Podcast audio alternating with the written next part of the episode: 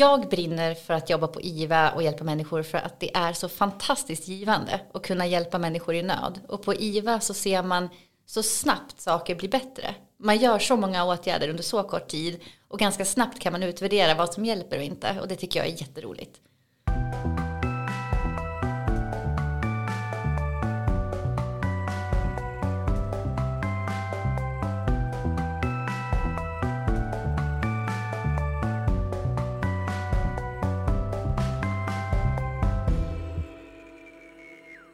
Hej och välkommen till Medicinrättspodden med mig Linnea Axén. Och med mig Alva Jofred. Vi lyfter i denna podd ämnen som rör den medicinska rätten med hjälp av intressanta gäster. Jag och Alva arbetar på Institutet för medicinsk rätt. Jag som kommunikatör och redaktör och Alva som jurist. I dagens avsnitt av Medicinrättspodden har vi bjudit in Evelin Jakobsson. Hon är intensivvårdssjuksköterskan som 2020 berörde Sverige genom sitt Sommar i P1.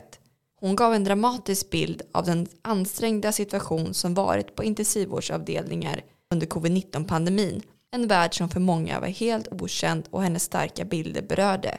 I över 10 års tid har hon arbetat som specialistsjuksköterska på Mälarsjukhusets intensivvårdsavdelning. Men arbetar idag på en barnintensivvårdsavdelning på Karolinska sjukhuset. Varmt välkommen till Medicinrättspodden. Tack! Hur känns det att vara här? Jättespännande. Jag blev jätteglad när jag fick frågan och kände att undrar vad det här är för podd och intressant. Det lät jättespännande, så jag är jätteglad. Men kul att du tycker det, och vi tycker att det är en ära att få ha med dig också. Vi tyckte ju väldigt mycket om ditt sommarprat. Vad roligt. Och man fick ju verkligen då en inblick i din roll som IVA-sjuksköterska och även hur det var att arbeta under en pandemi helt enkelt. Hur skulle du säga att din vardag liksom som IVA-sjuksköterska kommer att liksom förändras på grund av covid-19? Oj, den förändrades ju ganska, alltså på ett sätt jättemycket och på ett sätt inte jättemycket. Den stora skillnaden var ju att vi fick liksom så otroligt mycket mer att göra. Så många fler patienter än vad vi någonsin hade kunnat tänka oss att vi skulle få. Och från att gå till en väldigt så här personcentrerad vård där vi ser liksom från topp till tå, vi ser familjer, vi ser allt liksom på dem, till att gå till en mer liksom rullande bandsprincip nästan. Utesluta närstående och bara jobba för att rädda så många som möjligt. Så det var ju en ganska stor skillnad. Där man känner att man inte hade tid förutom det mest viktigaste hela tiden. Och så är det ju inte i vanliga fall. Då har vi ju verkligen tid för våra patienter. Så det är nog den största skillnaden tror jag. Fanns det något speciellt ögonblick då du insåg hur illa pandemin var för samhället? Det var nog den där helgen när det blev så himla fullt på en gång. Vi hann ju börja förbereda, hann vi egentligen inte, men vi hann liksom börja känna att oj, det här kanske kommer att bli ganska stort. Och sen över helgen så bara blev det, alltså det blev en katastrofstor grej liksom. Så att det var nog den helgen som det slog mig att bara, men shit, vart ska det här sluta? För då låg vi lite grann, Stockholm kom ju tidigt, Västergötland också och lilla Sörmland liksom. Så det hade liksom inte börjat prata så himla mycket om det här, utan det var bara pang och sen var vi mitt i det. Så där kände jag att shit, liksom, de fick börja bygga om och börja öppna 2 till inom en väldigt kort tid. Så att, ja, det var där. När i tiden pratar vi nu? Vi pratar i mars, mitten på mars. Så ballar ur för oss. Mm. Så mars, april var fruktansvärda. Det var ju en väldig osäkerhet, inte bara på patientplatser och sådär, utan personal. Vad skulle vi liksom, hur ska vi jobba? Vi hinner inte med, vi finns inte tillräckligt många. Och det fick ju komma in kollegor som aldrig har satt sin fot inom intensivvården, utan inskolning och bara liksom köra på. Så man fick ju samtidigt som man försökte vara intensivvårdssjuksköterska och ta hand om patienterna, det mest basala och viktigaste, så skulle man försöka handleda, stötta, hela den biten. Kom in läkare som aldrig hade varit på IVA. Så det var jättemycket så. Mm. Ja, vi brukar prata om det mycket på institutet, att personalsäkerhet ofta är en förutsättning för patientsäkerhet. Mm. Det är extremt svårt att göra ett bra och säkert jobb om man inte har förutsättningar. Det går ju inte. Absolut. Sen så är jag övertygad om att alla gör sitt bästa, men det blir väldigt tydligt när du säger det du säger. Ja, men det är verkligen så. Det blev ju liksom, alla fick göra så gott de kunde hela tiden förstås. Men det blir ju också ett sätt, de personerna som blev inkastade i det här tyckte ju att det var jättejobbigt. de fick ju ett ansvar som de aldrig någonsin hade tänkt sig att de skulle behöva ha. Vi hade ju kollegor från operation som är narkossjuksköterskor och sådär, och operationssköterskor och undersköterskor därifrån. Vilket, och de är ju proffs på sitt jobb. Men det här är ju intensivvård och det är någonting annat. Det finns en respirator, en tub i halsen liksom. Men sen skiljer det sig väldigt mycket. Och det här är ju också personbundet. En person kan ju känna att den hanterar det, klarar av det ganska bra, har en lång kunskapsarsenal bakom sig och kan ta fram mycket saker där och då. Medan vissa är ju helt nya. Vi hade ju några som stackare som precis har gått ut gymnasiet och börjat jobba liksom, blev inkastade där. Det är ju också jättesvårt för dem att hantera. Det är väldigt tydligt under denna pandemi att rutiner på sjukhus runt om i Sverige utsattes för väldigt stora prov. Och du har ju beskrivit i Sommar i P1 att det var en känsla av krigstillstånd där ny personal sattes in på IVA. Det var massor av patienter, egentligen för många, och en skyddsutrustning som var både varm och obekväm. Det var ju rutiner skapades ju under gång. Man fick ju skala bort alla rutiner som vi hade. Det funkade ju inte, utan man fick skala bort allt som inte var nödvändigt och göra rutiner som i vanliga fall kanske är. Om vi säger att man skriver en rutin så kan ju den vara 3 A4. Liksom. Nu fick det bli 3 rader. Man fick skala bort precis allt. Vilka åtgärder anser du hade behövt vidtas innan pandemin? Ja, det är turen att ha jobbat ganska många år innan. Jag har sett alltså, mycket, man har liksom ganska mycket i bagaget och kan strukturera i huvudet vad som är viktigast och inte. Och jag har inte så svårt själv att släppa sånt som inte är viktigt. Jag tror att det var till min fördel. Men om man ska se till många som jag har hört så tror jag... Det går ju liksom inte att förbereda sig för något sånt här. Vi har aldrig varit med om det. Så det finns ju ingenting. Men nu har vi skapat jättemycket bra korta rutiner som man kommer kunna ha om det blir en tillgång. Vilket kommer vara en stor fördel för alla, tror jag. Så att det är väl det. Att man... Jag tror att många ny personal hade behövt de här rutinerna direkt. Liksom. Och de hade behövt fått vara där inne lite innan de fick ansvar själva. Liksom. Förstår ni vad jag menar då? Mm, absolut, absolut. Vad skulle du säga att du har lärt dig av pandemin på ett personligt plan? Ja, jättemycket. Det viktigaste tror jag är att jag har lättare att se vad som är viktigt och inte. Mm.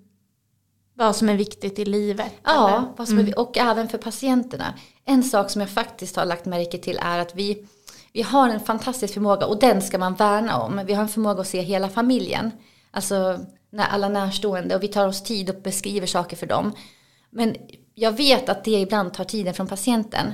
Och det är någonting som jag tror nu med det här. Att flera av oss kommer att vara bättre på att säga att närstående får vänta. För vi är ju där för patienten först och främst. Vi är såklart där för alla. Men först och främst där för patienten. Och jag tror att vi kanske alla kan bli bättre på att be kanske närstående. De får vänta lite på vissa saker. Att man blir bättre på att säga ifrån. Mm. Att nu behöver jag jobba med din mamma. Eller din son här. Jag pratar med dig om en stund. Så gjorde man nog inte så mycket förut. Utan då var det mer så viktigt att de skulle vara med i hela ledet, vilket det är såklart. Men kanske inte just där och då. Vad skulle du säga att vården och samhället i stort kan ta med sig? Att det blir... Kanske att jag suckar, men det är också så mycket. Men jag tror en känsla av gemenskap. Och att i sådana här situationer så måste alla ställa upp. Det finns inget du. Alltså någonstans. Och de som är så... Fy skäms, vill jag typ säga. Vi är i det här tillsammans. Och jag tror att hela Sveriges liksom, sjukvård, alla vi har ju jobbat tillsammans på ett sätt som man kanske har gjort innan. Men nu har det blivit så extremt tydligt vad man kan göra tillsammans inom sjukvården. Mm. Det tror jag att man kan ta med sig. Och att samhället gör en stor skillnad för oss. Om de lyssnar på rekommendationer och så gör de en stor skillnad. Vi såg ju det på en gång. Jag tror verkligen det. Tillsammans kan vi liksom göra jättemycket. Evelin, du som IVA-sjuksköterska, har du och även dina kollegor, har ni ständigt levt med en rädsla för att själva bli smittade eller att smitta andra? Jag tänker att ni har jobbat så nära de här väldigt sjuka patienterna. Den första tiden var ju väldigt sådär. Jag kommer ihåg när jag stod och väntade på den allra första som skulle komma innan allting drog igång. Så var det så här, man hade ju sin skyddsmundering och liksom, jag vet att jag stod där och tänkte att shit, vad är nu det här? Vad innebär det här för mig? Är det typ, man visste ju inte riktigt hur det smittade heller. Så man bara, gud, är det här som liksom, kommer jag bara bli smittad av att vara inne i samma rum här nu? Sen valde jag att tänka, jag har skyddsutrustning på mig. Jag litar på att de har gett mig bra grejer. Så då slog jag bort det. Men vi har mycket pratat om rädslan att bli smittade. Men många av oss har varit så himla inställda på att vi blir förmodligen inte där på jobbet. Utan vi blir där precis som alla andra i affären och så. För på jobbet är vi skyddade till stor del. Vi vet ju vilka patienter som bär på covid-19 och inte, för de ligger ju här. Sen är det ju så att vissa patienter slank emellan och kanske var positiva som man inte visste från början. Och där är det ju såklart en oro. Men vi följde ju samma rekommendationer som alla andra. Vi höll våra avstånd och man spritar och tvättar händer och sådär. Och så fick man liksom bara göra sitt bästa. Mm. Men hur har det varit rent arbetsmiljömässigt? Jag tänker den här skyddsutrustningen har ju varit... Den har ju räddat liv i många fall. Men hur har det varit att hela tiden bära på det varje dag? Sjukt jobbigt. Ja. Alltså jag vet inte om ni har provat ett FFP3-skydd någon gång. De sitter ju så tajt. Så att, och det var ju också så här att det var ju hotande brist på det hela tiden. Så att man fick ju hela tiden nya sorter. Och vissa var rent vidriga. Alltså de stank rengöringsmedel och liksom gummit. Så att det var som att man hade typ gummisnoddar som bara skavde liksom i 8 timmar bakom öronen. Det är vidrigt. Man andas ganska tungt också. För det är ju tätt. Så man får ju kämpa för att andas. Och om man då jobbar i en akut situation där man springer och man jobbar. Man kanske gör ett lungräddning och man är flåsig även utan den här munderingen. Så det var hemskt. Hemskt. Mm. Det var ju också så att det var ju inte så att man kom ut. Man skulle egentligen byta dem så här var 3:e timme. Det var ju inte, det hann vi ju liksom inte med. Utan man hade dem ju typ i 8 timmar. Man kunde ju inte dricka eller så heller. Utan allt satt ju bara fast. Så att det var hemskt. När man tog av sig den så var det som att man kände att jag kan andas igen. Och sen var det ju också, till en början så var man ju så extremt täckt. Man hade ju handskar, det var långa ärmar. Alltså allting var verkligen fastklistrat på en. Och så hade man så här, på det hade man så här plastförkläde. Alltså vi var så svettiga. Det var liksom så här, ser ut som man hade duschat efter 2 timmar inne på jobbet. Det kan man ju absolut förstå. Jag tänker också att det är ganska mycket tunga lyft då. Supertungt. I och med att de ganska många patienter också var nedsövda under tiden på IVA. Ja. Hos oss var alla nedsövda. Okay. För det var sånt inflöde så vi hann inte ta emot dem. Så att alla som kom till oss blev nedsövda. Okay, låg respirator till en början. Nu har det ändrats, men då var det så. Evelin, du har ju under den här pandemin arbetat stora delar på Mälarsjukhuset. Och en diskussion som har varit är ju angående vårdpersonal som inte vill eller kan vaccinera sig. Har ni haft många som inte vill vaccinera sig på Mälarsjukhuset och hur har det hanterats? Nej, det har vi inte haft. Vi har haft någon som hade någon allergi så att då fick man göra vissa saker innan. Men nej, det är vaccinerat. Jag kan tänka mig att det måste ha känts som en lättnad. Det var alltså, ni fattar inte den känslan. När vi fick veta att det kom vaccin och vi skulle börja få det. Och man delade upp det. Eftersom att vaccin ger ju biverkningar. Man får ju liksom, en del reagerar ju starkare och en del mindre starkt. Liksom. Och det blir så att man ska bygga upp sitt immunförsvar. Så att man reagerar ju med att man får kanske lite feber. Eller man får lite, en del fick ganska mycket symptom och sådär. Så då delade de upp dem. Så vi var delade i 3 grupper. Så att när första gruppen gick så mötte jag dem. När jag var på väg in till covid-IVA så mötte jag dem. När de kom gående hade fått sin spruta. Och alltså det var magi. Alltså ni fattar inte. Det var som Mardi Gras har jag aldrig varit på. Men ni vet den här festivalen man ser att alla är helt galna. Så kändes det inombords. Det var helt underbart. Och när jag själv sen fick min spruta så var det så här. Alltså man flög fram dit. Det är alltså helt fantastiskt. Ah. Det var en sån jävla känsla alltså. Mm. Det är ju så här. Vissa personer löper ju högre risk att bli allvarligt sjuk i covid-19. Men det är ju bara en högre chans. Det kan ju vara så att det är du som hamnar där. Vi har ju haft personer som man har tänkt att den här personen skulle aldrig bli så här sjuk. Och har blivit skitsjuk. Så att även fast man själv har tänkt att men jag klarar mig nog ganska bra. Så vi är så smärtsamt medvetna om att det är inte alls säkert att det är så. Så att det var helt fantastiskt. Jag är ju då jurist och som just... det, så jag är väldigt intresserad av, har du under pandemin mött några juridiska svårigheter som du inte har gjort innan? Det var mycket tankar där mitt i om, Alltså för ni vet, man ger ju en viss typ av vård.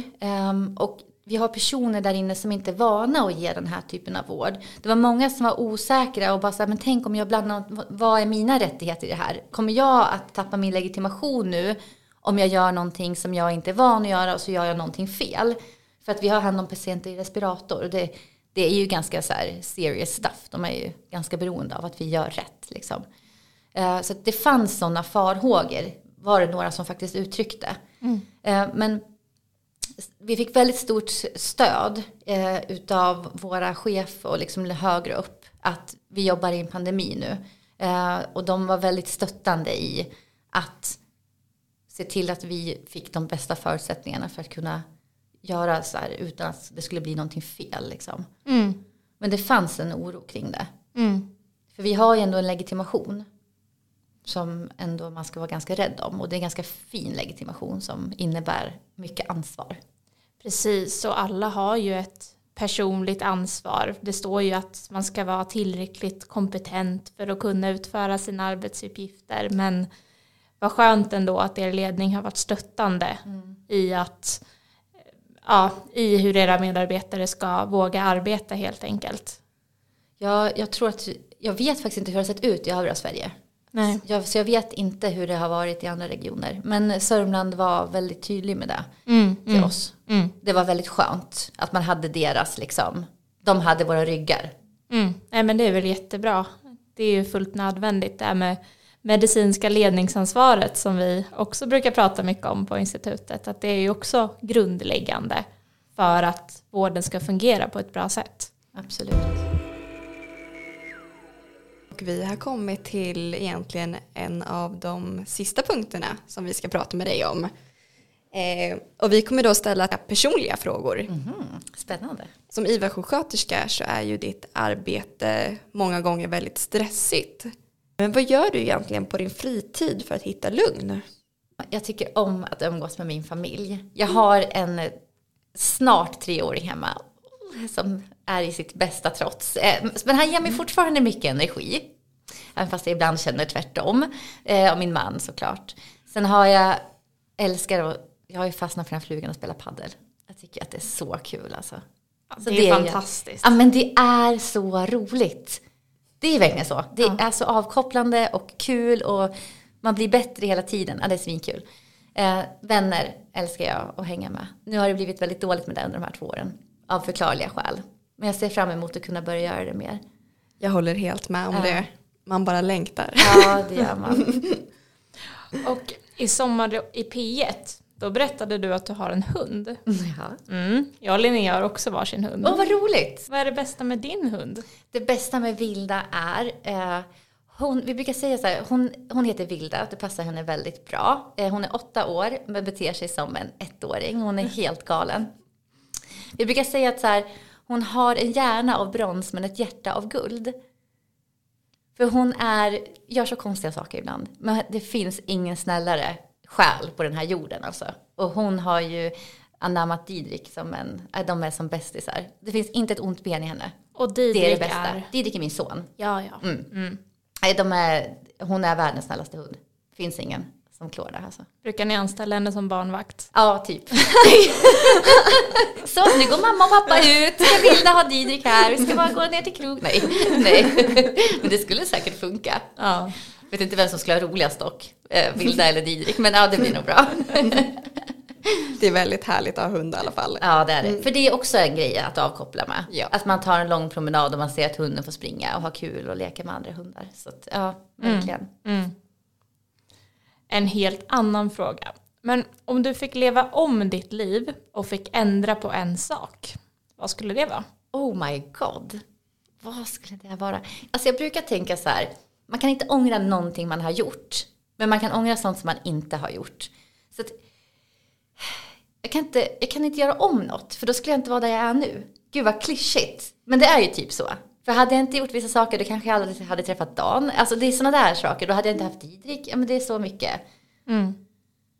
Så jag tror inte att jag hade gjort. Kanske pluggat. Jag läste sjuksköterska på Mälardalens högskola. Jättefin utbildning, skitkul. Men jag hade nog haft väldigt kul i Uppsala om jag hade pluggat där. Mm. Men jag var reserv 1 miljon ner i listan, så det var kört. Ja. För att göra det hade jag behövt haft bättre betyg liksom, tidigare. Så att okej, bara för att få gå i Uppsala och plugga i Uppsala så måste jag väl få göra om, läsa bättre i skolan innan. Mm. Förstår. Och då har vi kommit till fråga 4. Och det är då, vad är din största dröm?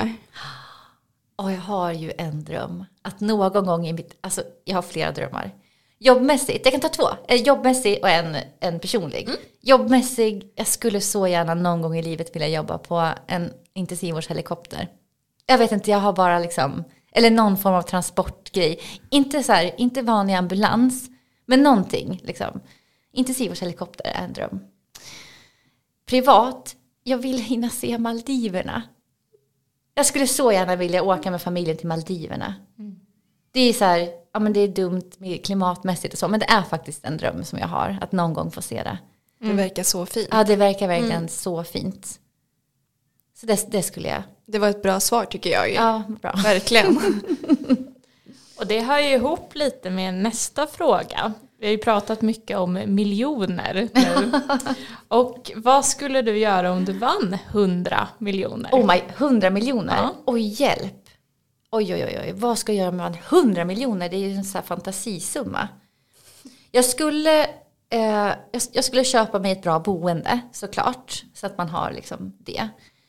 Jag skulle gärna vilja ha en stuga någonstans också. Gärna i Sverige. Jag älskar ju typ Dalarna, har vi en stuga i. Jag tycker om västkusten också, Skåne. Jag skulle faktiskt såklart skänka till välgörenhet. För att det finns ingen som egentligen behöver 100 miljoner själv. Då kan man liksom. Jag skulle också skänka mycket till min familj. Mm. Alltså till min släkt. För att trygga upp dem. Mm.